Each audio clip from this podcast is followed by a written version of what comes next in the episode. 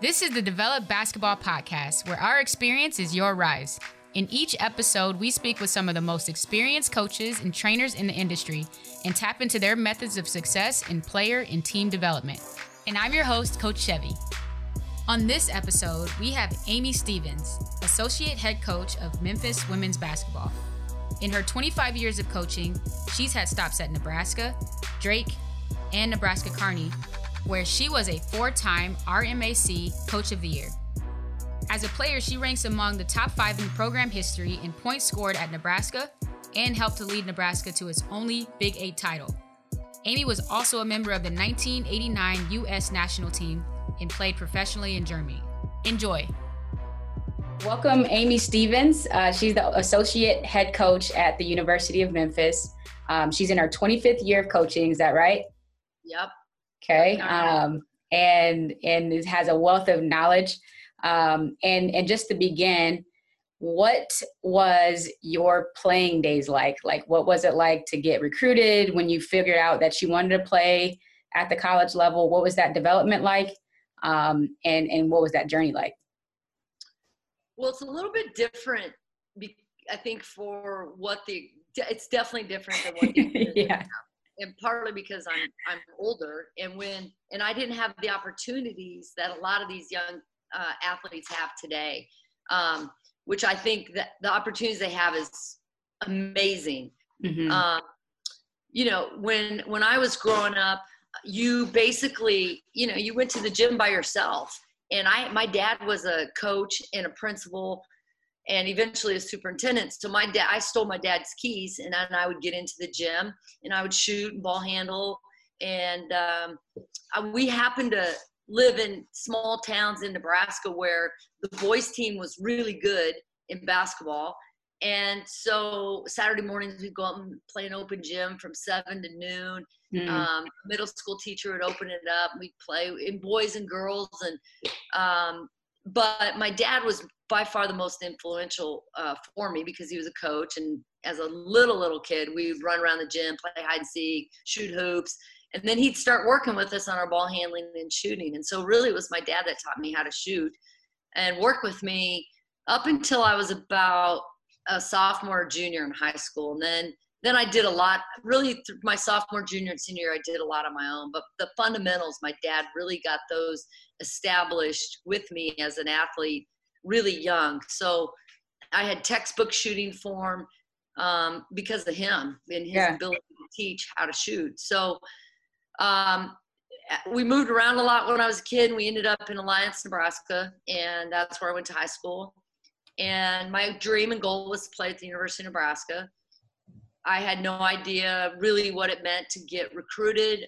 Uh, nobody in my um, i was the second child of four so nobody had been recruited in my family. My parents um, were went to college but they weren't athletes. Uh, uh, my dad played at doane college for two years and then okay. he became a team coach.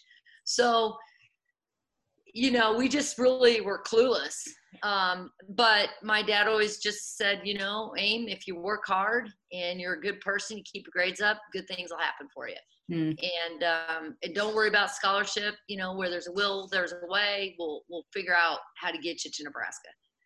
So you know, I just kept working hard, and and you know, it was back in the day. I'd get up in the morning, shoot hoops, I'd do some running, do some ball handling. Then I'd go mow lawns. I'd go be a lifeguard, and then you know the next day would start all over again. That was my high school routine. And then during the school year, during volleyball season, I'd get up at six six thirty, go to the gym, my dad's keys, and I'd either bike or get a ride. I'd spend an hour in the gym in every morning during volleyball season, and then um, during basketball season eh, or during track season, I would do the same thing. I'd get up in the morning, and I was constantly in the gym year round, and that and I so I was kind of self developed. It wasn't until my junior year of high school I started playing AAU basketball my parents would drive 400 miles from Alliance to Lincoln to wow. get me on an AAU team. And so I did that for two summers. And I would run track, practice, and then on Fridays they'd drive me to Lincoln. I'd play AAU basketball on Saturday and Sunday or practice, and then my parents would drive me home. and so they really my parents deserve a lot of kudos because they they fed my passion yeah they definitely saw something in me and they made sacrifices um, my dad officiated high school JV basketball, so I could he could have extra money to pay for the gas and the hotels and mm. things like mm. that for so I could play. Um, and you know, and then through that process, I was recruited by the University of Nebraska. I was recruited by Creighton, and I was recruited by Wyoming.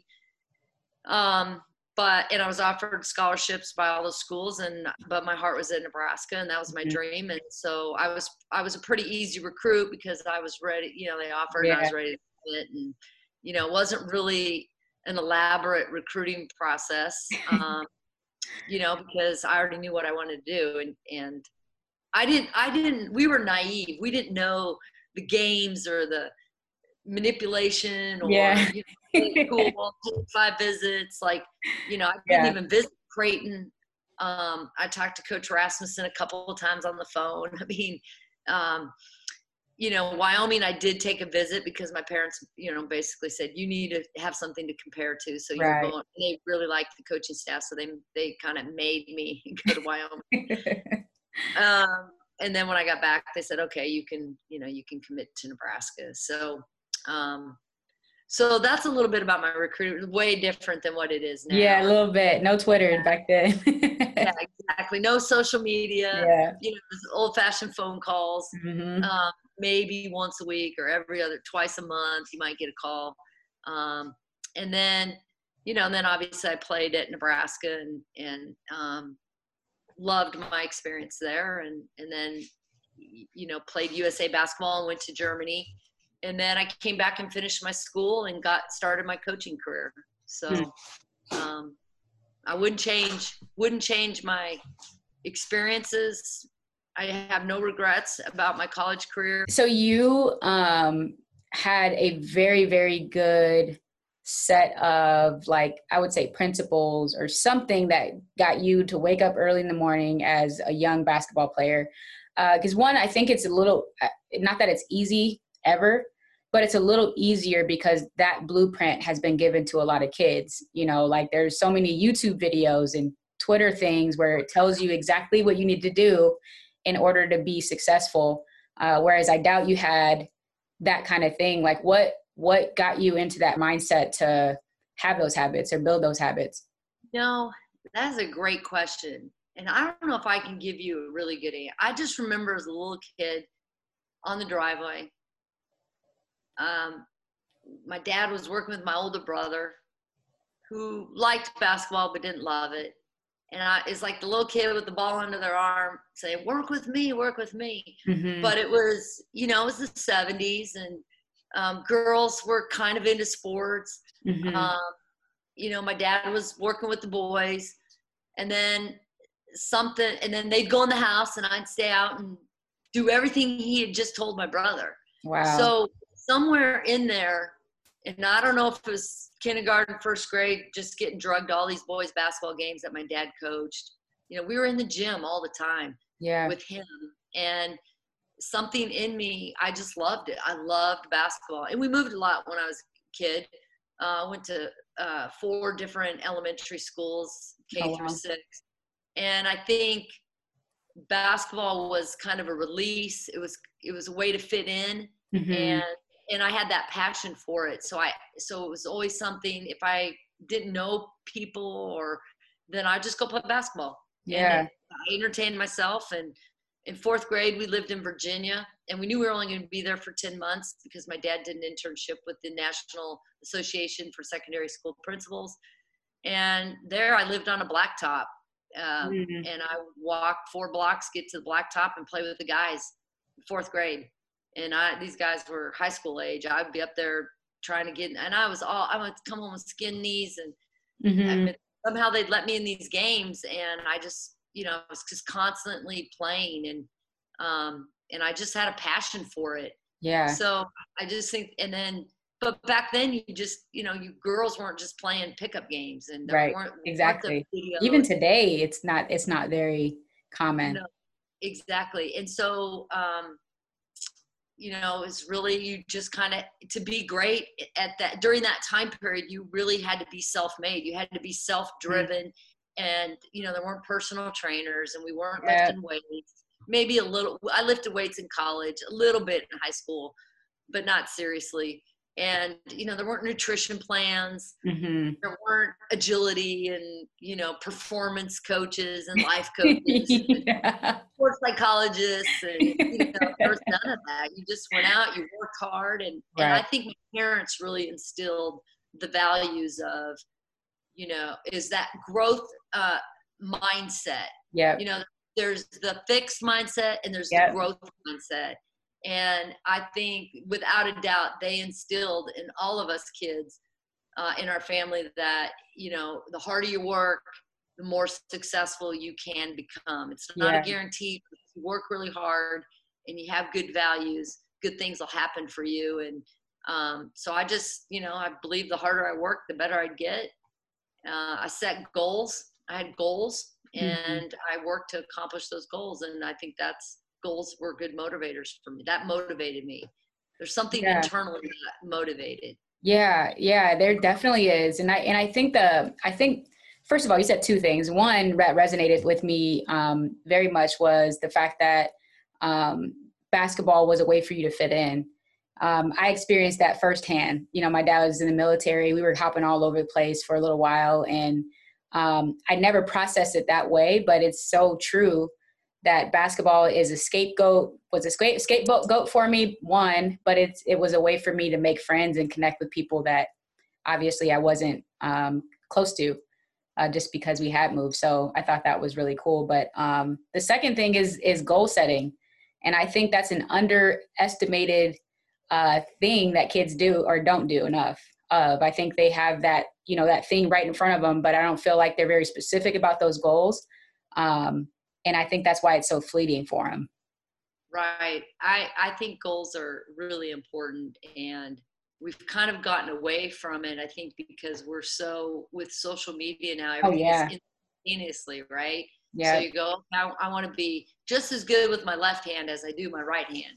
So I'm going to do these three drills or I'm going to do two ball dribbling or I'm going to do this and then my left hand will improve and then I could, you know, you can feel yourself getting better as you do yeah. those do those drills to work your skill set.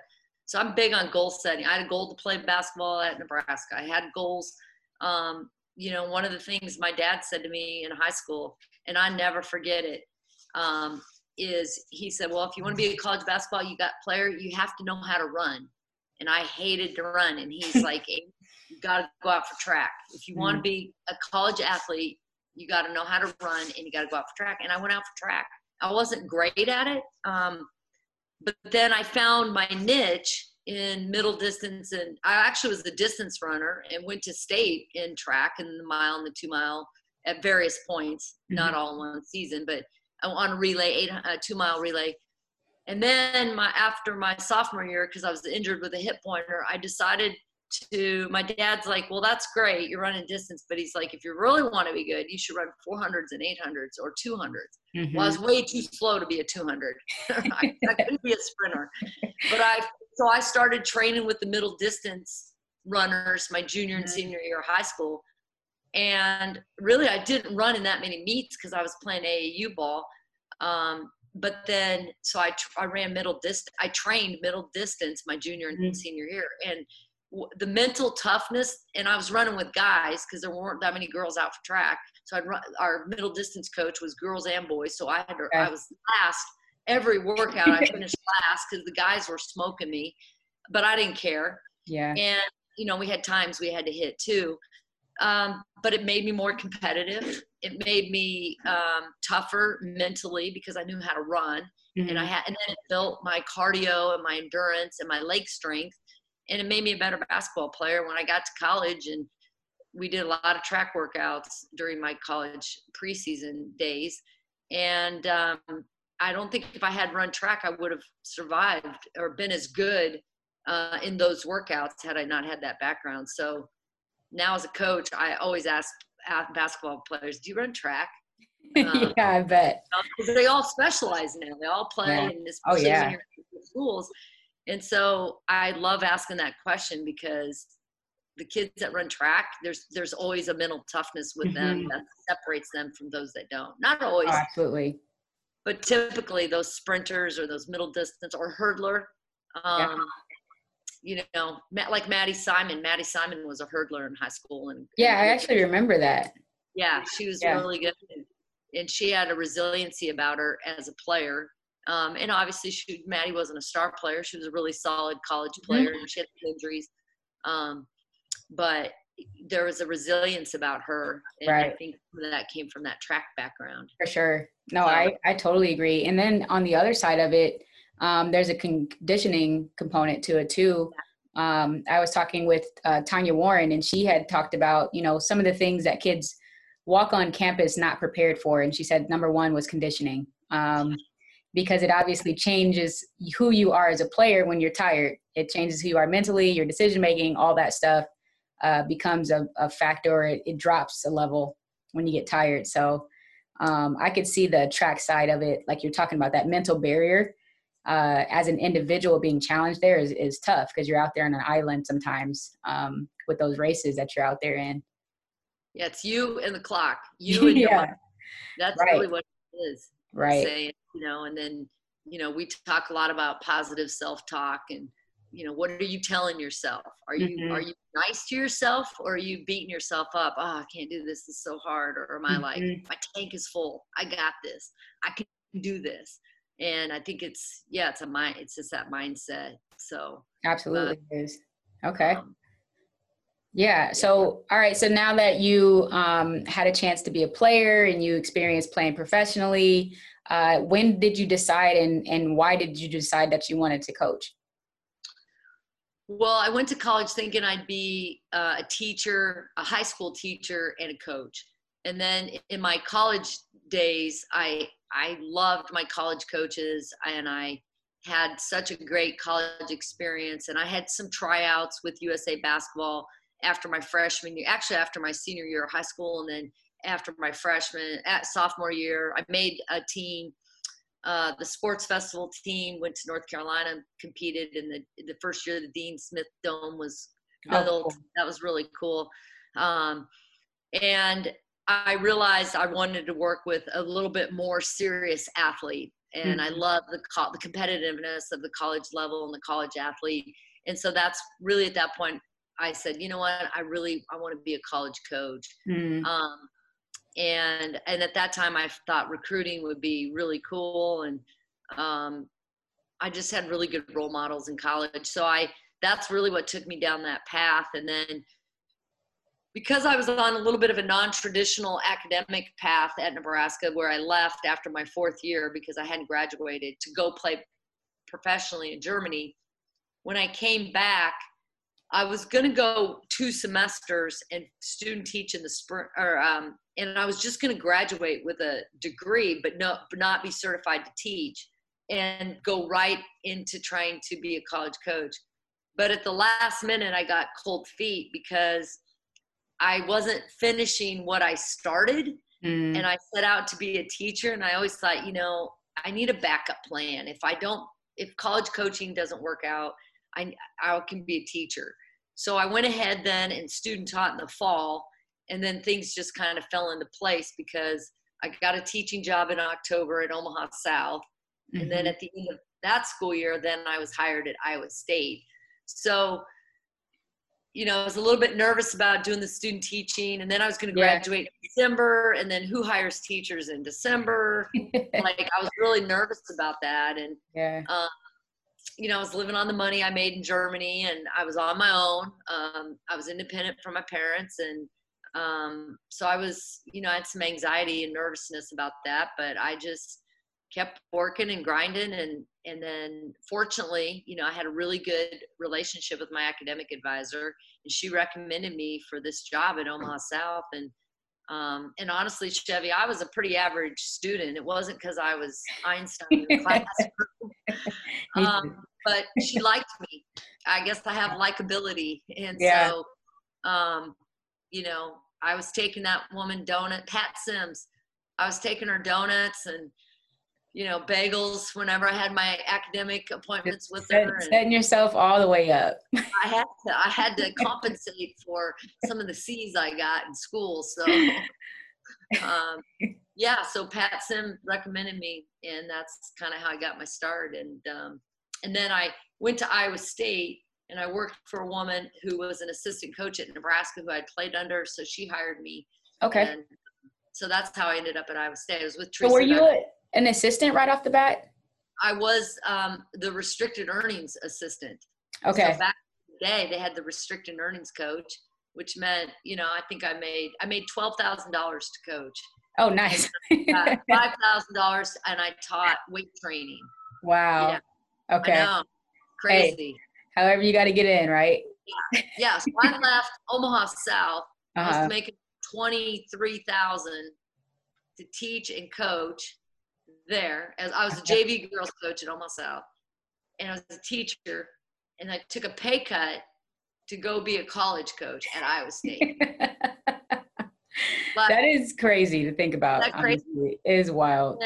I was at Iowa State for two years, and then I got hired. You know, I had to work it to get the Nebraska Kearney head job, Division Uh-huh. two head coaching job. At I was 25 years old. I got hired, but I was getting ready to get promoted at Iowa State to be a full time assistant, and I was going to make thirty-two thousand dollars at Iowa State. But I left Iowa State to go to Nebraska Kearney to be the head women's coach there to make twenty-eight thousand dollars. So I could be head coach. Yeah. So I, I never. I think my parents were looking at me going, what- but I didn't. In that era, you didn't think about money. You know, you. I just wanted to coach, and uh-huh. then oh, I can be a head coach. Um, and so I took, and I always thought Kearney had a lot of potential, and they built Mm-hmm. that new facility. The Health and Sports Center was brand new. They were going into D2. It was a really good time to be there. And so I just looked at it as a great opportunity. I didn't really care. I just was coaching and it was Yeah. basketball. And let's go. And That's so awesome. that- that's how I ended up at, at Nebraska Kearney. So were you nervous, like going from being a restricted restricted assistant to all of a sudden now you're leading your own program? Yeah, it was, um, you know, it was a little bit, you know, everything happens fast. And Mhm. then and I got hired in my first day on the job was the first day of school in August. So I got hired late. They had other candidates. A guy took the job. They already, they, first of all, they wouldn't interview me because they said I had no head coaching experience and no master's degree. Okay. So I didn't even get an interview. Well, they interviewed three people, and the one they hired a week after he got hired, he faxed them a letter of resignation and said, "I can't move to Nebra- I can't move to Kearney, Nebraska." So then I got a call the first week of August and said, "You're one of two we'd like to interview. Can you come back and interview?" So I went back and interviewed, and then I got the job, and I started like August 26th was my first day. Wow. job. Yeah. So you I, I'm not sure. I think it was finally in about November I realized that I might be in over my head, and I wasn't. I didn't really know what I was doing. Um, but you can't admit that when you're a head Oh, of course not. So No. I spent a lot of time on the phone with my former coaches, college Mhm. coaches, and anybody that would talk to me so I could learn. And because at that point it was at Kearney when they hired me back then, this was 1994, I was the head coach and I had an assistant that made $6,000. Oh wow. That's it. That's yeah, we, I had no full-time assistant. I had no GA, nothing. I had a part-time assistant who was really kind of like a graduate assistant. So now, as my eight, I was at Kearney for eight years, Nebraska Kearney for eight years, Mhm. and by the end, I had a full-time assistant and a GA, Okay. which happened about my fourth or fifth year. But my first three years, it was myself and a a part-time assistant, basically. Wow. So you were brand new to it and you had to be super resourceful. Exactly. I mean, we were writing and stuffing envelopes and calling kids. yeah. Email was just coming in and so we had to figure out how to do that and Yeah. it was we bust everywhere and um you know and we we fortunately i walked into a pretty good i inherited some players but then i had a player by the name of jennifer warner who transferred from iowa state she was a, basically became an all-american point guard for us for got her junior and senior year my second, third year there. And then we had a really good recruiting class. And, you know, we went from 17 and 11 my first year to 26 and 5 to 28 and 3. Wow. And then we never, I mean, I don't think we ever lost less than maybe 24, 25 games. And that is crazy. Nationally ranked teams. And, um, and we did it all with Nebraska and Iowa kids, basically. Yeah. Did you did you coach uh, Jessica Kudrowski? I did. So Jessica, I inherit. I didn't recruit her, but I inherited. She was a freshman when I my first okay. year. Okay. Yeah, I had her, Janelle Morotsky. Um, but oh yeah, Jessica and I, we still keep in touch to this day. Oh, that's awesome. She coached. Yeah. She was in a uh, like a volunteer coach for my high school team at Bellevue East. His buddy Carlisle was yes something was happening. I can't remember what part what part of his career he was in, but I just remember she had a little extra time, so she came to help. And I just remember she talked about well, Coach Bleach would always talk about Coach Jess and how good she was at Kearney. Um, but that's crazy. She was, really she was really good, and she's a big reason, a big reason why we were so successful. Yeah. Jessica was kind of our four, and we had Janelle Moroski was our five, and then we got the transfer Jen Warner, and we didn't lose a conference game in in in Jessica's sophomore and junior year. That's we did not lose a conference game. We went 19 and 0. Um, maybe we went 17 and 2 her senior year, but we won the we dominated. And um, yeah, we we and a lot of what Jessica was she had the great step through, great mm-hmm. shot, three point range. I mean, um, yeah, I, I loved coaching Jessica. She was she was a competitor. Uh-huh. Um, you know, and, and, and that was back in the day where you, you, we were on the bus and we, we had these 10 to 14 hour bus rides and we'd uh-huh. come back in the middle of the night and we'd watch movie. Jessica's the reason I still have the sound of music soundtrack playing through my head because those women watch the sound of music so much. I know it's so cheesy, but so much on our bus trips. It was I mean, we we had so we played pitch in the back and mm. we drink coke and eating pizza after the game. you know, like, can you imagine feeding your team that? And now here, have a Pepsi, a Coke, oh Gatorade, like. but it was That's the relationships that you built. Yeah. I mean, I, I, probably have some of the, my best former player relationships are from my Nebraska Kearney days. Mm. Those kids were just they're not kids. Those they're all women. They're moms. They're you know, um, you know, some of them because I was 25, so they're in their 40s now, like yeah. mid late, you know, for yeah. early 40s to, to late 40s, um, and so like they're they're they're just fantastic people, and um, yeah, that's yeah. I, I wish I wish I would have. Uh, I, we underestimated Jess, Coach Jess. That's for sure.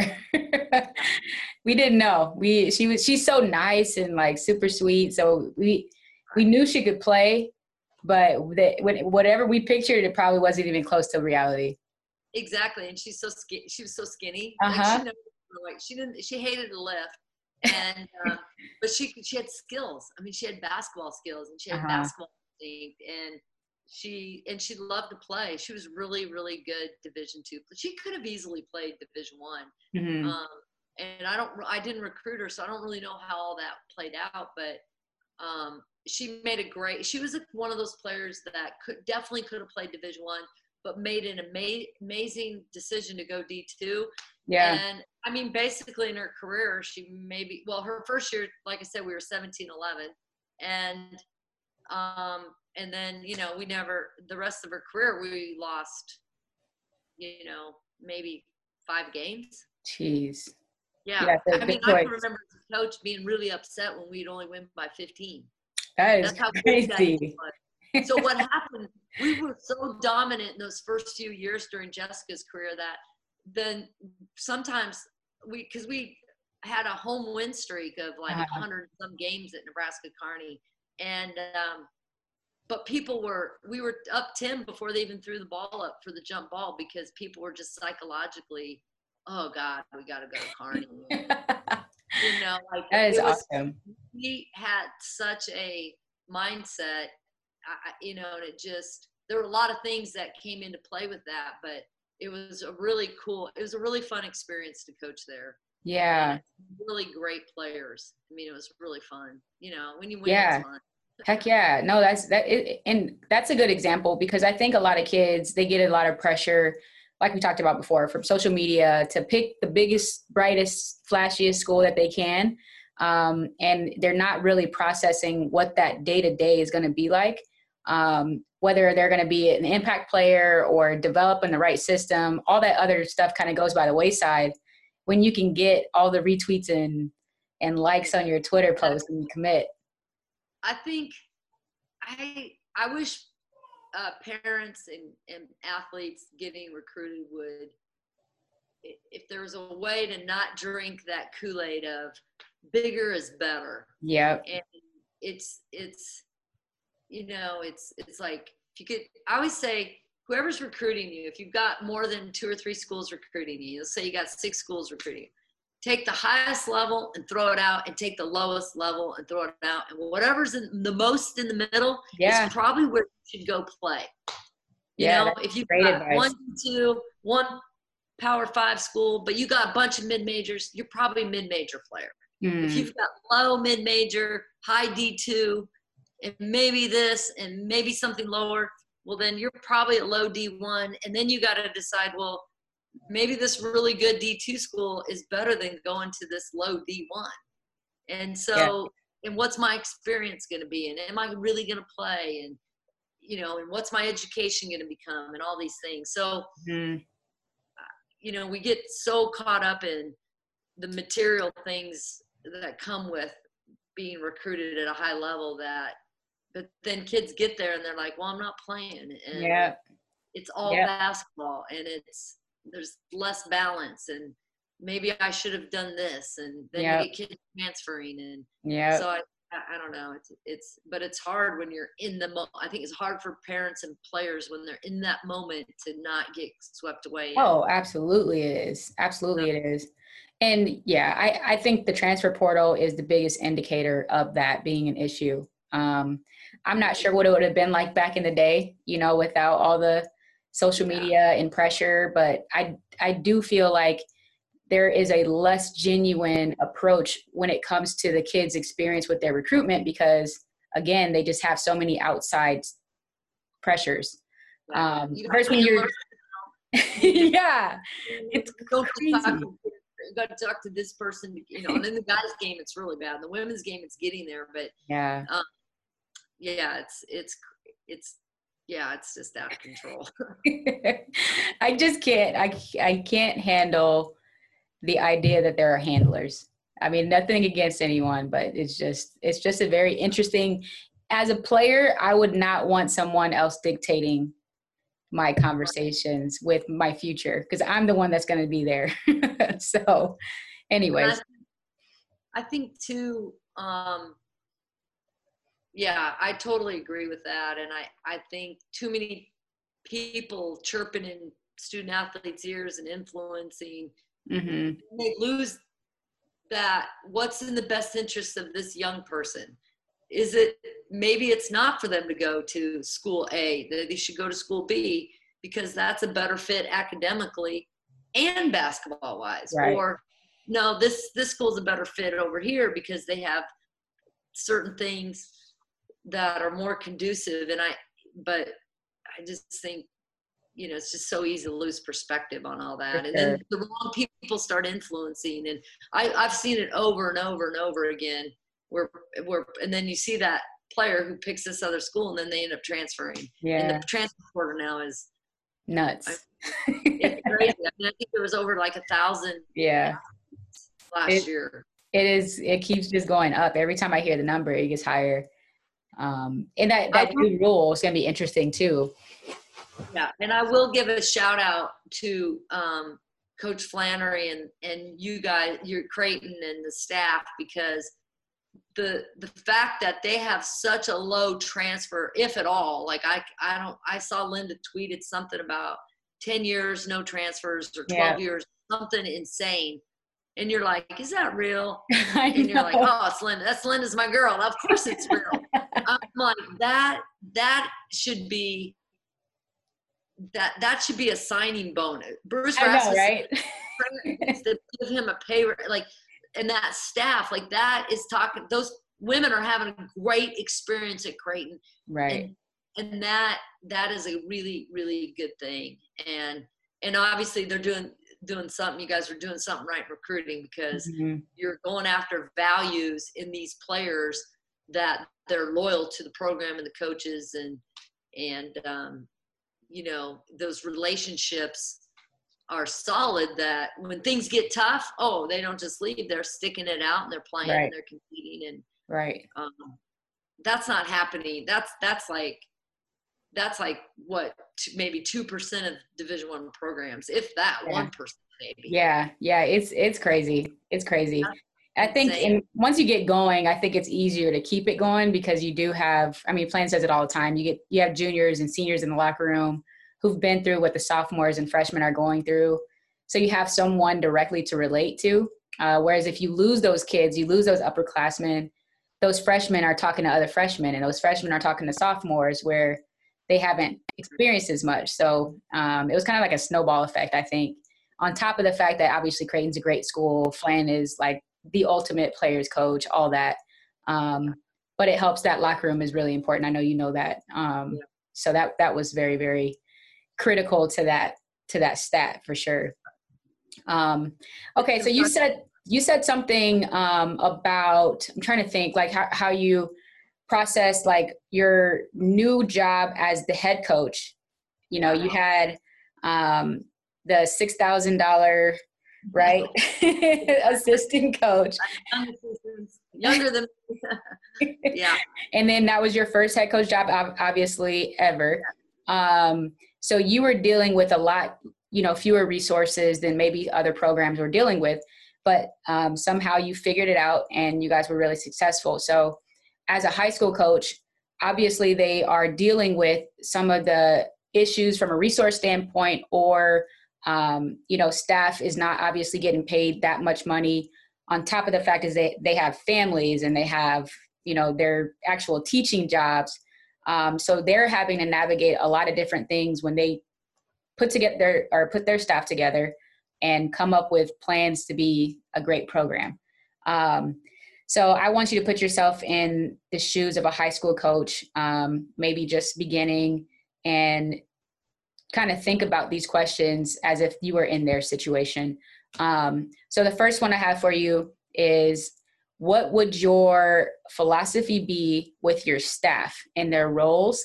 Um, and how would you assign their roles knowing that you have to navigate their their personal uh, schedules? Well, the first thing, first criteria in hiring staff that I would look for, one is they've got to be positive, energetic people. Mm-hmm. They've, they've got to, and they got to be excited about kids. If they're not excited about kids, you don't want that person that's just there to collect a paycheck or get a little extra cash because they're coaching. Um, eh, so if if you can find, I, I would rather have somebody that knows less about basketball but loves working with kids and is high energy and super positive. Mm. I think that's really, really critical in coaching young people today. Um, then the second thing I would start to do as I put my staff together was then I would try to be self reflective in saying, okay, what are my weaknesses as a head coach? Okay, what am I good at, but what am I not so good at? Um, whether that's organization or I'm not a good offensive coach. I'm better defensive coach. Or, um, you know, I'm, I'm going to coach the guards and I need somebody who can coach the post or vice versa. And then start to say, okay, who, what can these assistants do and what are their strengths? And then I would feed their strengths with those responsibilities on staff. Um, and then help them grow in the areas that maybe they need to be better at, especially those assistants that aspire to be head coaches. So, um, and that, so that's really how I would structure my, my staff. And then, you know, if I'm at a high school coach at a, maybe a smaller school or maybe a, a class B or C or D school, then I'm really trying to get into the elementary schools. I'm trying to get myself shown and visible within the fifth, sixth grade, fourth, fifth, sixth grade, get a little pee wee basketball program going, making sure I have influence um, over my middle school coaches uh, in terms of teaching the fundamentals, teaching them how to shoot, um, and maybe some basic offensive concepts that would transfer when they when those kids then get to ninth JV high school basketball. So you've got a little, so you create a little feeder system for your high school program. Now, Class A, that may be more difficult to do in yeah. terms of I'm not sure how the bigger schools in Omaha work with middle schools and if it's open enrollment now. I, I don't I'm not mm-hmm. familiar with that, but you know if they could do that in those middle schools that are feeder systems to their program, I would be like do it in a heartbeat. Yeah. Um, so I, you know, that's how I would I would structure it. You know, as a college coach, I always tried I tried to hire people that were smarter than me and that had strengths that I did not have, and especially I w- I wouldn't say I was a great offensive coach. Um, I I was good in situations, and I think our teams always felt confident down one, up one you know what i felt i kids were prepared in situations because we worked on situations in mm-hmm. practice mm-hmm. um, and i felt my strength was on the defensive side of the ball um, though in nine years at at drake by the end i had turned the defense over to an assistant because i had that much confidence and faith in him and i really credit that last year going to the nit to to kurt crawford because he did such a great he was better than I was at coaching the defense, and the mm-hmm. players mm-hmm. loved him. Okay. Something about, and so they responded to him, and they they gave us everything they they had. So, you know, you can't be so insecure or or so fearful to turn stuff. You got to empower people when you're a leader, and I think. But there's a level of security that you have to have to be able to turn things over. Yeah. Um, and people have to be be they have to when things are turned over you got to do a good job. Mm-hmm. you got to be passionate about it and you got to deliver. So it's you know that can be a little bit of a fine line. You got to let them make mistakes. Can't interrupt them every five minutes. You got to you kind of got to turn them loose and guide them and support them and um, and then that's how you get people invested in your program. You know yeah. if i if i just did everything as a head coach people are going to get bored and they're not going to be invested in um, your program. And so I think when you can get that staff investment and buy-in, it's so powerful on a staff. And Absolutely. I know you worked on a staff like that. Yeah, it, it shows in your camaraderie. It shows on the sideline. Players know it, um, and it's more fun all the way around. I think so. Um, so I think those are some basic. And I always had staff responsibilities very well outlined from dress code um, to you know being on time to you know here's your role in terms of your recruiting your post coach your offense your mm.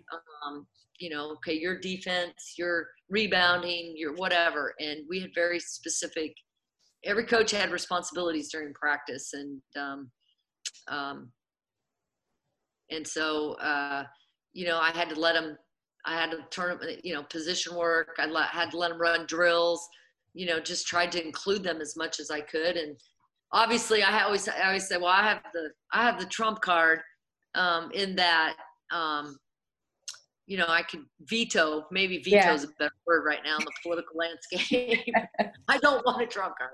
Veto power to be able to, you know, um, say, hey, let's do this or let's do that. But yeah. Um, you know, I never, I never, um, you know, we always had staff meetings. We went on the court, and if I didn't agree with something, I never brought it out during practice. We always mm-hmm. talked about it before or after practice, mm-hmm. and we'd hash it out in the office. So when we went in front of the team, we were always on the same page. And yes, that's you know, that's that's really really powerful um, because kids are kids are not dumb. You know, they notice any of those little. yeah, they almost look for it. You know, they like. I, I can imagine high school because I was that way as a as a player. You're like, ooh, is that was that something I just witnessed there? Um, so you got to be careful, and I think that that's really important to the. It's not the ego of the assistant, but just to their to their growth to know that you trust them and that you're giving them something that's really important to your team success. Um, so I think it empowers them to actually work harder. I think, I think, the reverse is true. If if coaches are working for assistant coaches are working. Now I'm an assistant. So I spent 17 years as a head coach and then you know now the last 8 years or so I've been 7 years I've been an assistant coach, which I absolutely loved. I loved both roles. There's less pressure as an assistant. Um, as an assistant, you have, I think, better relationships with players. It's easier to have better relationship with players. For sure. You're not doing the disciplining or the heavy lifting. Mm-hmm. Um, but I do think assistant coaches also, when, you know, I know uh, at Memphis, I get a lot of um, responsibility on the defensive side and I work with the guards. But I'm also very conscientious to make sure I'm doing things the way my head coach wants them done. Yeah. very conscientious to say, is this how you like it? Is this what you want? Are you okay with this? Um, and I'm extremely respectful because it's how I would have wanted to be treated if I was a head coach. And so yeah. I think you can't go rogue when you're an assistant. And I think, yeah. you know, and it's a file, if you really empower them and then they go rogue, yeah, you're like, why did I just do that? So you, yeah. you know, your staff is a team within a team. And when you're not a team as a staff, Chevy, you're exactly right. The players will pick up on it. I don't care if it's high school or college, they'll know. And they are not, they are so smart and so sharp and so intuitive that I think sometimes maybe we think we could fool them and you can't fool kids. They know. They're too savvy now. Like they, they're growing up faster in some ways um, because of social media, but then in other mm-hmm. ways, you know, they're, there's, their emotional maturity is a lot lower than what it used to be. Mm-hmm. So, yeah. Um, it's interesting, but they're sharp and they, they know when things are off. Um, yeah. And, and that, so, and that can, that can hurt your program in a heartbeat um, when yeah. they pick up I, on that. I think too, and I would suspect this to be true in high school. The higher level you go in college, the more important your staff is because hmm. you get more you get more pay and so you should have good staff. But I always said at when I got to Drake and when I watched Connie at Nebraska, I was like, you're only as good as the people around you. If you mm-hmm. don't have good assistants and you're at Creighton or Nebraska or or Drake or St. Louis or what Memphis, you're only as good as your staff. Mm-hmm. And because um, there's a lot more, they do a lot more recruiting. There's they're just so much more impactful. And I would think at the high school level, the higher level you go, the more important your staff is. Mm-hmm. Um, possibly, I, I, you know, and if you're at a, if you're at a smaller school and you have a great staff, those schools probably just rock it because oh yeah, not all the smaller schools maybe have the resources or or the people power to be able to to have great coaches all the way around. So right. it's um, you know but if you can get a great staff at any level you you have a chance to be really successful mm-hmm. because you can take average kids and make them way better yeah you know you can, you can coach them up you can skill them up you can you know you can teach and those kids can overachieve um, it, with a great staff and you know obviously talent is is a factor too you know right. if you have great talent but um, you know, you, yeah. So I, your staff's really important. It's really yeah. Important. No, it's huge, and I like the breakdown of of the energy, the importance of energy over their skill. You know, overall skill, because you're right. With especially on the girl side, I mean, I'm sure that there's there's a lot of carryover on the boys, but um, your your energy that you're bringing on a day to day basis is is a huge factor in how much they're going to get better that day in that practice um, so if you have someone that's making it a positive environment constantly, those kids are probably going to retain a lot more every day, um, which is obviously going to lean into their their development as a team. So um, I like that. So when you think about a practice, um, I, I I'm not certain on the general rule for high schools, but I would assume that they can't practice for over three hours. What what would you do, and how would you shape your practices? Um, even just from the planning standpoint like would you have your assistants do part of it? Like how how would you go about doing that? I, I um i would always plan my own practices. However we would practice meet and then um, and then at that point we could change any drills. And then after practice we would meet and i would ask for feedback or i, I would always during the day i might say before i put a practice plan together i might say what do you guys think we need to do email me your thoughts or come talk to me about your thoughts on what we need to do in practice. Mm. and then i would take i'd have my own thoughts and i'd take all those thoughts and that's how i'd formulate my practice plan. Typically a typical two two and a half hour practice for me on a plan would look like the first warm up stretch and then the first segment was some type of fundamental work. Footwork ball handling passing warming up like like you know three player weave yeah. or some conditioning with a ball full court in their you know in their hands. They're not thinking a lot just getting their mind right and getting going. Um, and then the next segment would be defense typically. Like to do i like to do all most of our defensive stuff early and then transition to offense. Okay. And then somewhere in there we always did position work minimum four days a week sometimes if we could early in the season we would do it every day. Mm-hmm. so you position coach would get 15 minutes and um, then they would start their you know player development segment um, and we took great pride in our position work and you know at creighton you know, when they were in the valley and Drake was in the valley, you have to develop players. You didn't right. get the superstar all the time. Right. So we knew we had to take Rachel Hackbarth is a great example. Mm. Um, Rachel was a six-two, six-three post player that could not run down and back in 11 seconds her freshman year without dying. And by the time she was a senior, she was the Missouri Valley Player of the Year, and she was a post player, back to bucket, and she had you know, a Sigma series. She had a face up series. She had a back to the bucket series. She had a high post series footwork, and mm. she could mm. step out to the three point range. Yeah, 18 feet. I was really comfortable with her shooting. Yeah. And she could rip drive left or right, but she didn't come in like that. Right. But we had um, Todd Voss, and Todd was her position coach, and we had a we had a plan package on how to develop post players, and they followed that to a T. And Rachel did her part, which was her off-season work mm-hmm. and extra work before and after practice. And you know, you player of the year doesn't happen by not working, and so. Um, she made herself a really great mid-major college player and um, had a great junior, really into junior and then into her senior year. Hmm. Um, you know so that development piece is really my point is developing your players and when you're at the mid-major or low d1 or even d2 you really have to develop your kids. And um, because you don't know you know you you you get that kid that maybe doesn't have a left hand. Yeah if she did she'd be at a p5 school. Yeah you know you get a 6-1 kid tweener yeah that you know has to develop face up skills or or back to the bucket skills. Like right you, right. or a three guard that can't shoot that you're trying to get to be yeah. guardable.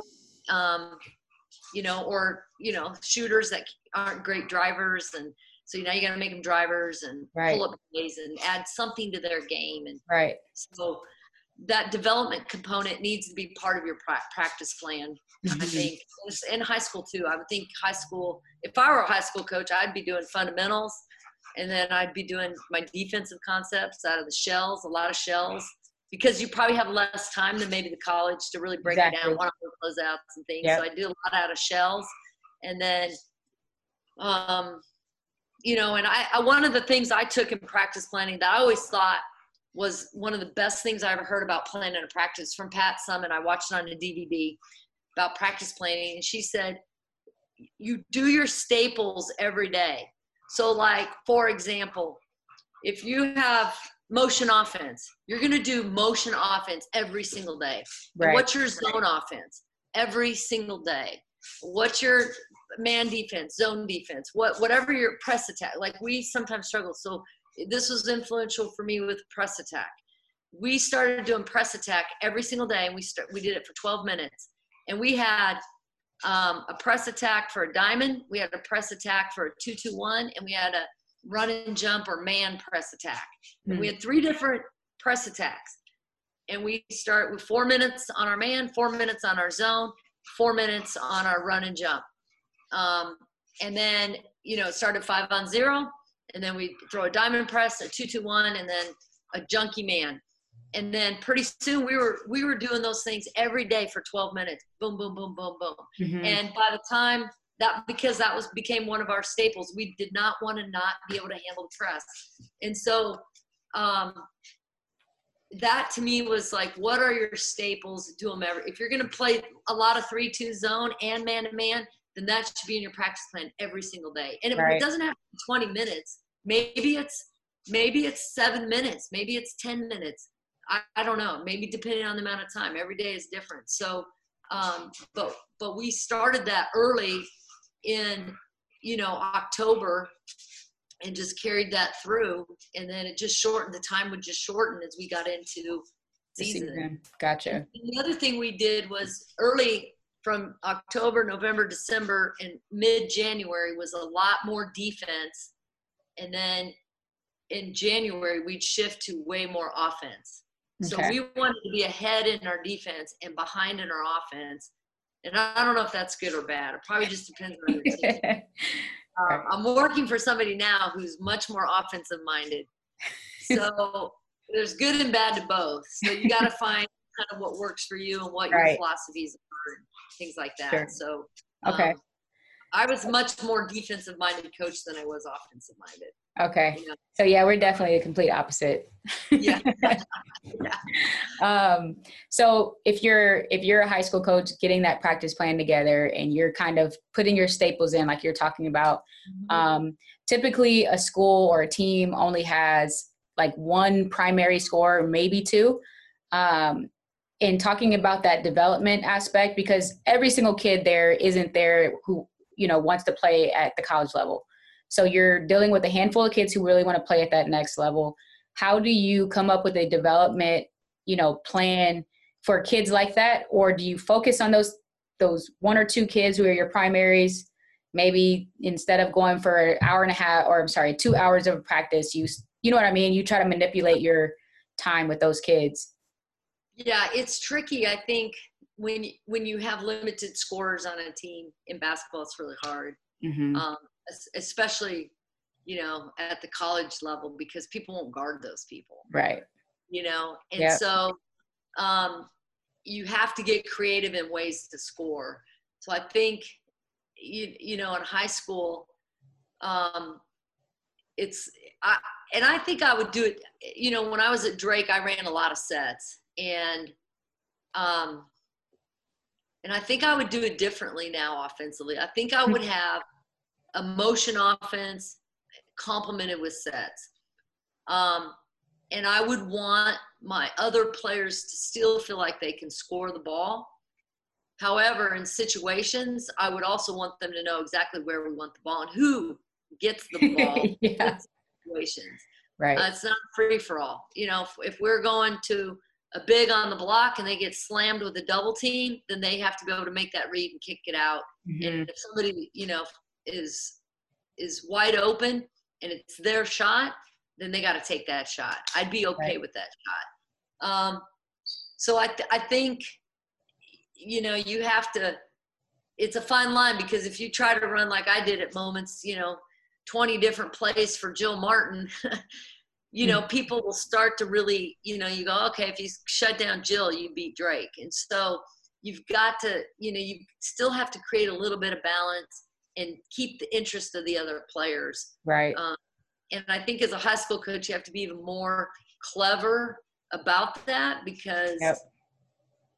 you know, you also have to deal, coach, high school coaches have to deal with parents, mm-hmm. deal with more you know kid issues I, I just think they have way more to I, I really admire high school coaches because they have to manage you know i think sometimes more than college coaches had to yeah. In some sense because of mm-hmm. the outside forces that right. be so I don't know if I'm really doing a good job of answering your question. I, I just think you have to disguise and be creative and because there's different ways to get the same person the ball, but yet you've also got to find the strengths of your other kids and put them in a position to be successful. And right. I think whether that's maybe, you know, one year, I think it was when you were playing Chevy, we were playing you guys in, at Drake and Creighton and we, we lost, we got all these injuries and we went to the flex offense. Mm-hmm. Like all of a sudden, we scratched everything we were doing, and in January we went to the flex off. I don't know if that was during your era or not. I, I feel I feel like it sounds very familiar. I feel like I remember running into. Started running the flex offense, and uh-huh. you know, and that that offense got us to the NCAA tournament, mm. and we put in new wrinkles because we didn't have we had one kid who could shoot the three. So, we Lindsay, said right? run it, yeah. Lindsey Wharton. Yep. We said we're gonna run it inside 18 feet as okay. fast as we can run it. And then we put a little ball screen back, you know, ball screen back pick. Yeah. And, um, and we we caught people. We had an element of surprise because people were like, "What? They're, we didn't see this."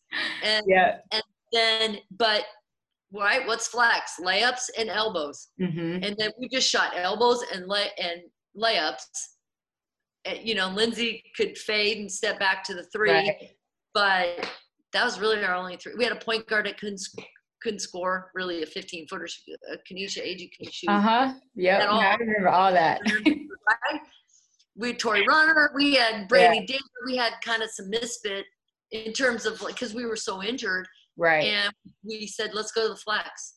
Let's yeah. do it. And I know people thought I was crazy, but I was like, we got we got to get to 60 if we can't get to 60, we can't win, right? And so I know yeah. we can go, but can we get to 60? And so um, that's what we did. So, right, everybody can shoot an elbow jump shot and everybody can shoot a layup. So, and then we just started breaking it down and making reads, and our, our players were really smart and they picked it up fast and mm-hmm. it ended up being a really Lauren Dibbing. I mean, Lauren Dibbing was amazing her sophomore year. Um, at the end of the season, she was she ended up having a really good. Uh, actually, she was a junior, and then her senior year, she had a really good senior year too. Mm-hmm. So, I mean, you know, you just try to find things that are gonna that are the strength of your players, and then and then put them in that position. Yeah, yeah, because so, I think it's easy to have what you think you want to do, um, and try to force that template onto your players. When in reality, you have to watch and learn about them and figure out what's going to be the best for that uh, for that group of girls so or boys um, and i think a lot of co- i think you're exactly right and i think um, you know i found myself as a coach being that coach that took our kids strengths and tried to put them into an offense so mm-hmm. i really did i wasn't a motion offense coach and we did because i felt like recruiting at Creighton, you guys did such a good job recruiting for that system. It seems mm-hmm. like where we recruited, but we just recruited what we could get. Mm-hmm. More like we would try to get obviously the best players, but then we'd get this kid that maybe uh, you know couldn't drive left or we or didn't have a great outside shot or but they were a great defender. Like Kanisha Agee was a great defender. Right. Monique Jones a great defender. Right. Um, but not great. Maybe we had to develop them offensively. So I wasn't afraid to do that. I wasn't afraid to do that. Maybe I did that too much. You can't do that too much because you've got to have shooters. You've got to right. have kids that can plan the block. You know, you've got to have a variety of of things. So, so I was I developed a philosophy that well, we'll create a system for the players that we have. Mm. Um, or that we end up getting because oh we didn't get this top kid but we got this backup kid and she we got to develop this part of her game and so we'll put her in this position to help her be mm-hmm. successful so I had more of that mentality than say, okay, we're gonna you know go four out one in, bomb threes, and wrap around the post, and and then you know if they can't shoot the three, we're not recruiting them. And so we had, you know, and I, neither one is right. It's just you know, in college, it's goes to well, how well can you recruit, right? Yeah, yeah. The best players, they you know, you can, yeah, it helps a lot, right? and if you keep them healthy, I mean, yep. if you stay healthy, you can be really competitive. So, right. you know, um, so it kind of depends. Everybody's philosophy, you know, I think it's something. You know, my philosophy just evolved, and I was fortunate because I coached at a Division two school, and it wasn't really under the microscope, and so I got to make a lot of mistakes at 25, mm-hmm. 26, 27 years old, and and then kind of evolve as a coach, and then and that's really how I got comfortable coaching in situations. And our Kearney kids were like, two minute games. We did a lot of two, one minute games, two minute games, two for ones. Um, and then I'd be like, well, run this play. Oh, coach, we don't like that play. Okay, well, what play do you like to run? oh, okay, all right. Well, then I started getting caught. You know, by the time I was at Drake, I'd be like, down one. You know, maybe we took a full time out. I'm like, okay, guys, we got to score. What do you want? What do you guys want to run? I wasn't afraid to ask them, what do you want? What play do mm-hmm. you believe in? Mm-hmm. And it was amazing what they play. I would never pick. They'd pick. And they'd go out and run it, and we'd score, and boom. So who who um, picked the five point play that you guys had at the end of our championship game? oh, that was it. We called timeout and drew that up, Chevy. I want to know who came up with that one. oh my gosh! Yeah, that was that was the basketball gods were looking upon us that night. What's so funny is I was talking to my husband last night, and I don't know why we started talking about it, but we did and he was like, "What? How do you how do you get a five point play?" I'm like, "I don't know. I'm gonna ask Amy tomorrow." yeah, yeah. I guess she released it and then mowed through the screen. Unbelievable. Yeah. Okay. Um, yeah, June Cordeau was the ref on that. That made that call. Do you remember that? I do. I remember that like it was yesterday. Amy, I was in three championship games where we lost. Valley uh, Conference Championship losses. And I think the com- the the combined score or the combined difference was like 4 points. it was it was a great great experience, but you know, that's uh, obviously still a pain for me. It's deep deep wound. You know, uh, after we won that game and went to the NCAA, um, you you there were so many great people on your guys. We had great kids, and you guys had great kids. Yeah. You guys pulled huge upsets against Indiana State and Illinois State to get there. Mm-hmm. We were, you know, a hodgepodge of injuries and beat Southern, the one seed, and then beat yeah, Yeah, and, that's right. You know, we had it was a really climatic. It was crazy. Great. We had a great crowd, and mm-hmm. but I remember Al. I remember um, Allie uh, Thrall miss those free throws? Like, what yeah. are the chances she's going to miss those free throws? Unbelievable. Yeah. And I just remember after the, I was excited for our kids, and I was obviously we were ecstatic. We're going, but I called Allie the next that night. I think it was that night. I got her number and called her and left her a message because I was like, you know, nine times out of ten, you're going to make those shots, and that yeah. game doesn't come down to those two free throws. Like, yeah. I can't imagine.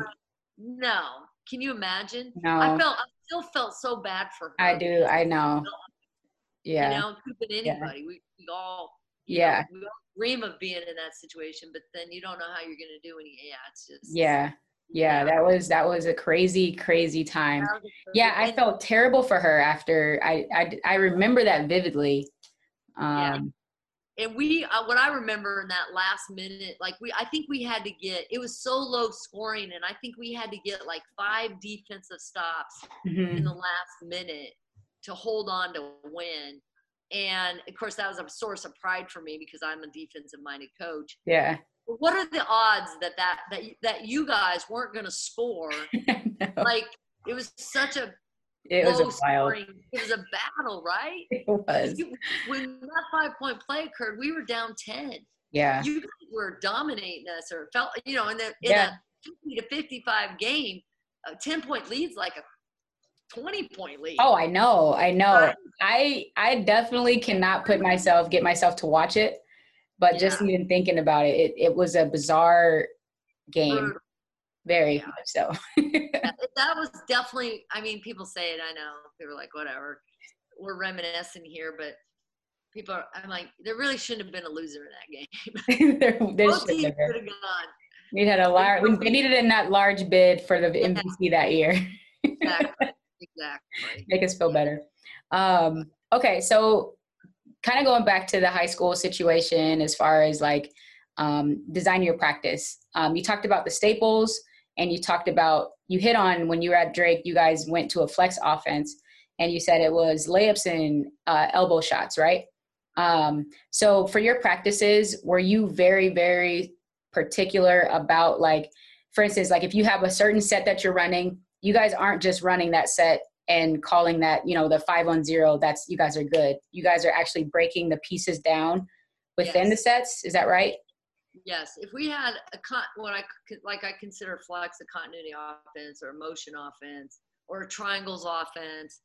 Without a doubt, we're breaking those down and we're doing drill work. And mm-hmm. even in some of our sets, you, you know, if it's a strong side triangle or like a flex cut down screen, stagger, stagger screen, flex stagger, mm-hmm. we would break those down into three on three or four on four, and we would work uh, certain things and reads and counters and we would say okay defense switch. Okay play straight up mm-hmm. um, or switch guard to guard post to post.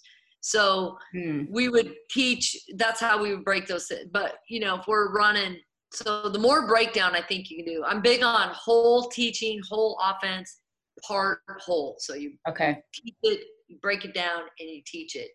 Um, and then a lot of times with our sets so our continuity type offenses we would break down and we do a lot of drill work and reads and then our sets we might i'd just pick five to ten sets for one day in practice and we'd say okay for this 15 minutes we're going to execute our offense against our scout team or whoever our team is you know we might do like offense to defense or we might do odo and we'd say okay. Point guard okay point guard you've got these five calls or if it's the day before the game, we probably weren't doing a lot of full court. We're just doing half court execution, working on timing, cutting, and you know maybe we just run through the half court line and then we're good. So, mm-hmm. um, so it, it kind of varied, but yeah, we would try to do breakdown drills of our offense, and um, you know a lot of two, a lot of like guards trying to feed the post. Yeah. Um, you know, in the early parts of the season, guards are terrible about. oh yeah, though I, I totally agree with that.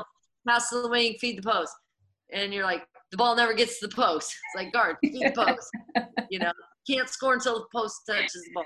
Yeah. You know, we would do, um, you know, if we do anything with a ball screen action, then we're doing a lot of ball screen. Um, like at, at Memphis, we run a wing ball screen offense. So we do some type of wing ball screen almost every day. Okay. Read various reads, yeah. switching, hard hedges, um, soft hedge, uh, icing. Um, you know, we our kids we have a whole series of things. You know, where where with post guard work that we go through where they yeah. have to make. Reads.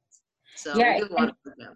I would think that I would think that that would be very very effective for a high school coach. You know, like even if you kept your playbook simple, but you like I like what you said. You break it down and then you tell your defense to show different things. Exactly. Um, and I think that that's critical because it allows for your players to make reads instead of kind of being doing the robotic slash you know just kind of lack lackadaisical i'm sorry lackadaisical um, right. reads you know like the things that they know are going to be there versus um, any adjustments that they might see to be able to actually have a reaction um, so I think that would be pretty effective for a high school coach to implement something like that pretty consistently, right? Yeah, it would be. And um, I'll tell you, one of the best offensive coaches I worked with in my coaching career was Dana Finch. Another Creighton. I don't know He's what it is. Hey, Creighton. are so smart. Exactly. exactly. Um, I should have gone to Creighton. Um, no, Dana was so good. She was our offensive coordinator at Nebraska, and she was so good. Um, she and Connie developed this whole drill package. They had them on laminated cards, mm-hmm. and be switching. Your re- here's our drill package for switching man defense. Here's our drill mm-hmm. package for sagging. Here's our here's our drill package for straight up man no switch, and you know it was they had counters, and it was you know it was uh, you know, this primary offense. It was a continuity offense. It was slice and slew, and it was a high two-three offense. And um, they just had it down. And we had, you know, and we, of course, we had the ten scout guys, so we could run. Yeah. One, you know, we could run three baskets right. of drill work of going over reads and footwork, and mm. it hmm. was really, really, really good. So. Um, so the, I think the more you can teach your kids, the more you can drill.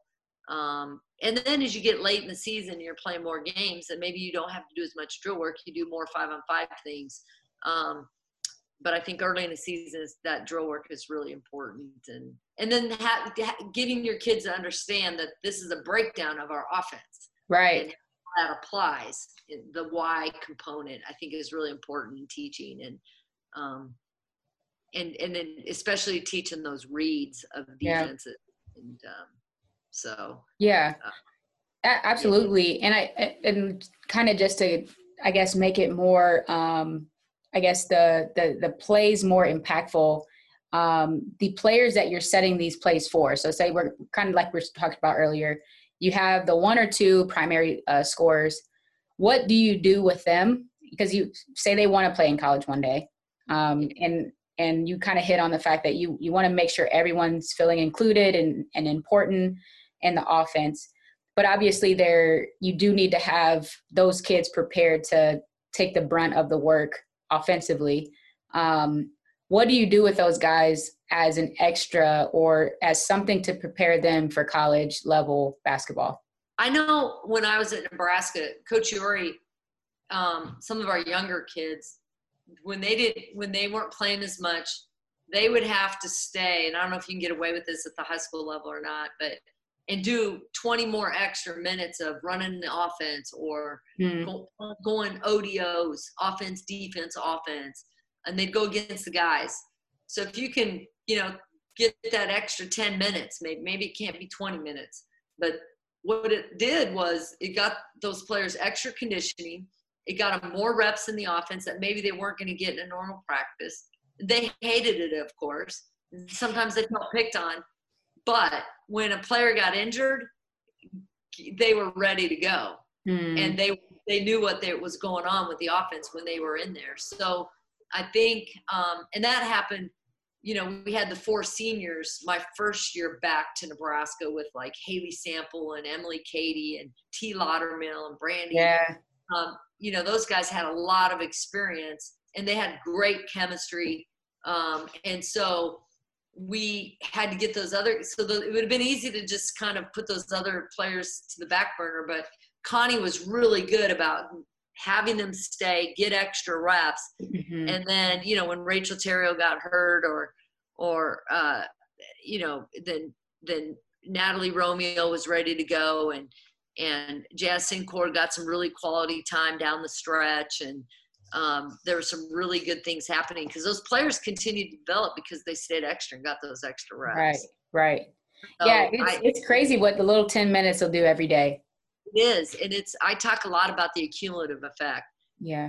You know, with our current team, like we do ball, I'm in charge of the ball handling before practice or after we warm up stretch. I always do some ball handling, dribbling, and I'm like, don't waste these three minutes. We got three minutes, and I want the three best reps or the three best minutes you can give me right now. Don't mm-hmm. turn your goal next three minutes. Don't turn the ball over. Mm-hmm. So I'm mm-hmm. always constantly challenging them because I'm like, it, by the end of the week, we're going to put 20 minutes of ball handling in, and you're either going to get better or you're not.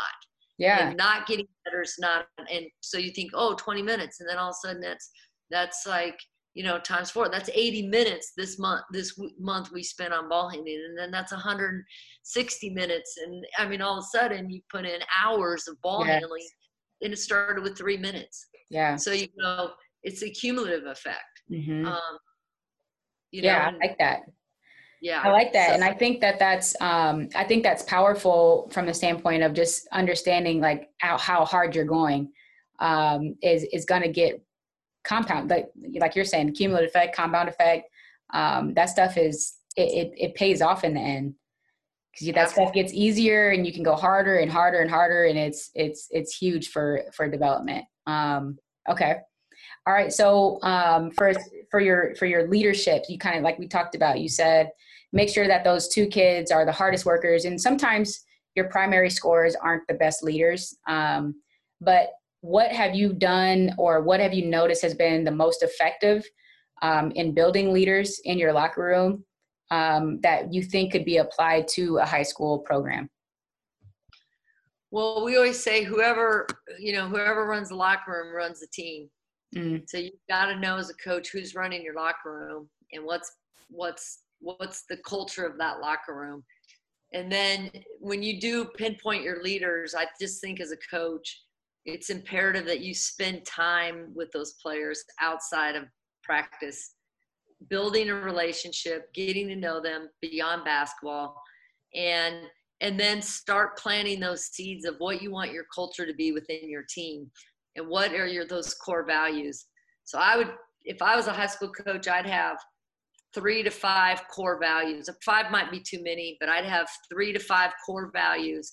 And then I'd just start working those players over about these are our values and include them in how do you think we can incorporate this in our practice and how how can you guys lead this um, these values within our team and talk about them and they should know them and they should be able to recite them and um, and I think um, the and that just takes time. It takes yeah. time and exam. It's relatable. Coach giving them relatable examples and fun examples, um, things that interest them. Uh, so they, they they look forward to coming to see you eighth period to talk about whatever it is you're going to talk about. And in the beginning, I wouldn't talk about anything except them and their family and their goals and how school mm-hmm. going.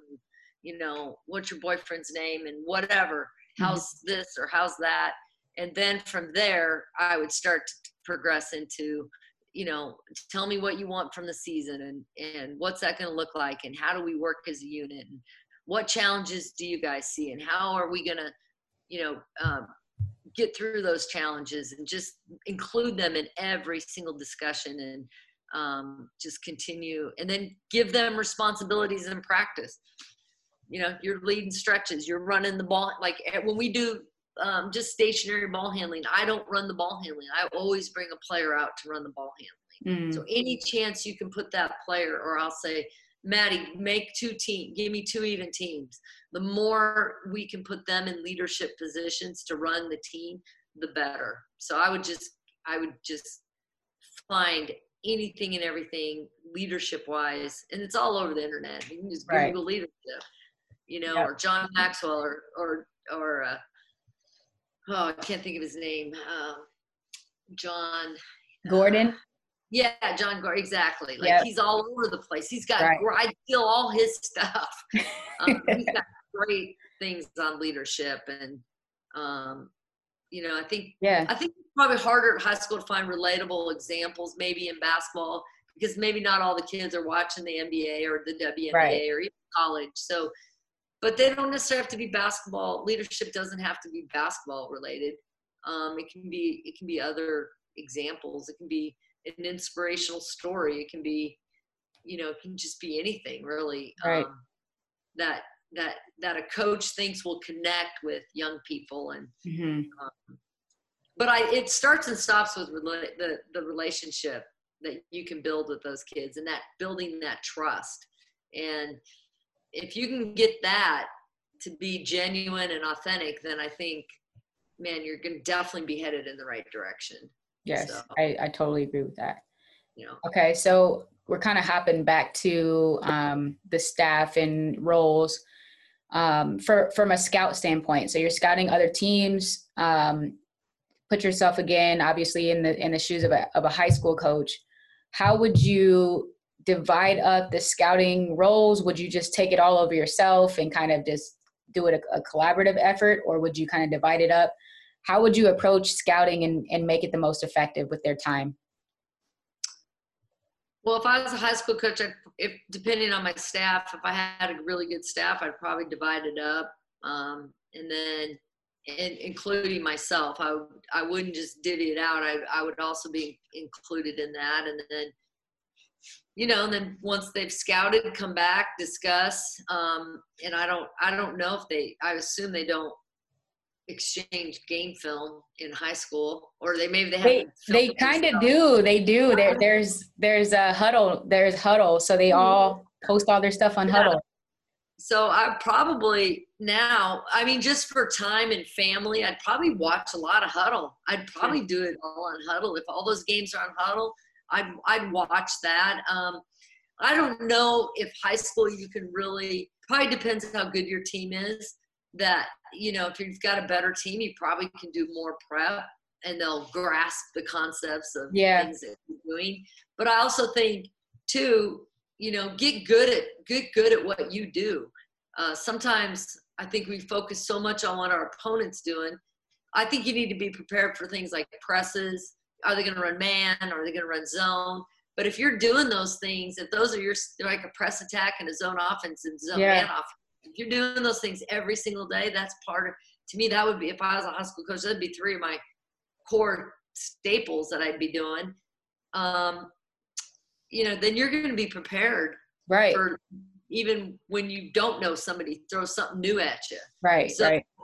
Obviously, scouting helps you that much more, but I would definitely use Hudl and I would, and I would divvy it up. But I'd also watch. I mean, I think as a head coach, you have to watch a lot of film for sure.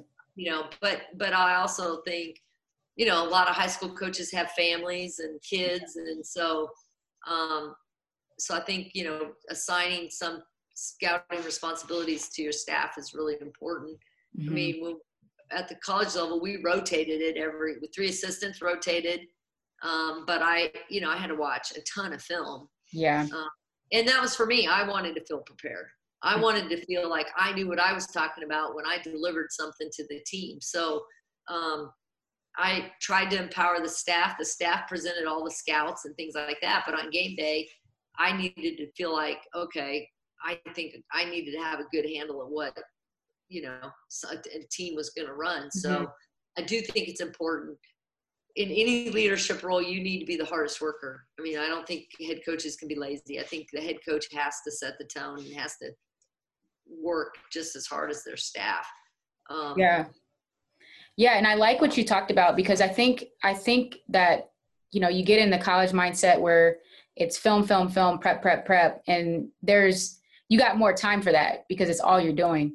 Right. But as a high school coach, a way that you can kind of negate that and and and not have you know your day filled with watching film or your nights filled with watching film you can like you said have your staples. And that there's only so much high school programs can do you know? So if you're press attack ready and your defense is solid and a lot of that stuff is negated um, you know the stuff that you don't have to prepare as much on film you can get the general and still be pretty successful and i think you know they're a little like you don't know if somebody's going to throw a one three one at you or a half court trap um, but i i just think i think it goes back to those staples i think those one of the best things that I wish I would have learned earlier in my career. Mm-hmm. These things, because sometimes I would just wait. I would wait to the week before, two weeks before. Or I'd only run zone offense if I knew an opponent was going to run zone that week. So then that week we'd run our zone offense. Um, where let's say we're playing two teams in the weekend and they're playing man. Well, we run man, but we're still going to run zone because if we kill them in the man, they might go zone. Yeah. Even though they're pretty much man teams. Like we knew Creighton was never going zone, but but you never know, right? You never yeah. know. Like you want to, and I think um, I think that helped us be better earlier in the season once we started going to that because we were better at running our zone. We were better. In fact, I just got our head coach at Memphis. We just we've already got our man offense in. We got our zone offense in, and we're actually doing. We've already got our zone defense in.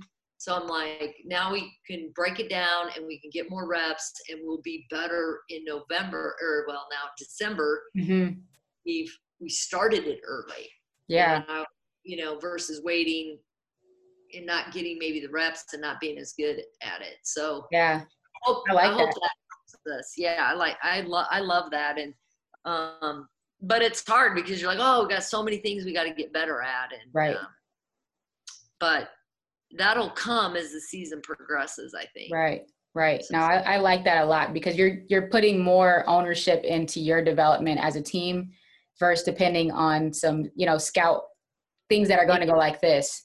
Um, exactly. you're building more consistency with your program. I like that a lot. Um, okay so uh, now this is the last question um, you got to give one of your funniest stories that you've ever had at the college coaching level, whatever level. It could be Omaha South, who knows? But um, you got to tell one of your funniest stories. It could be a recruiting story. It could be in a game, whatever, whatever you think of. Oh my gosh.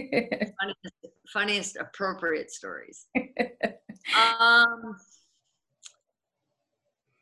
oh gosh, funniest coaching stories. Um, I have a lot of stories. Uh, when we were we were playing in the NCAA tournament, and we had a mixed staff, male female staff.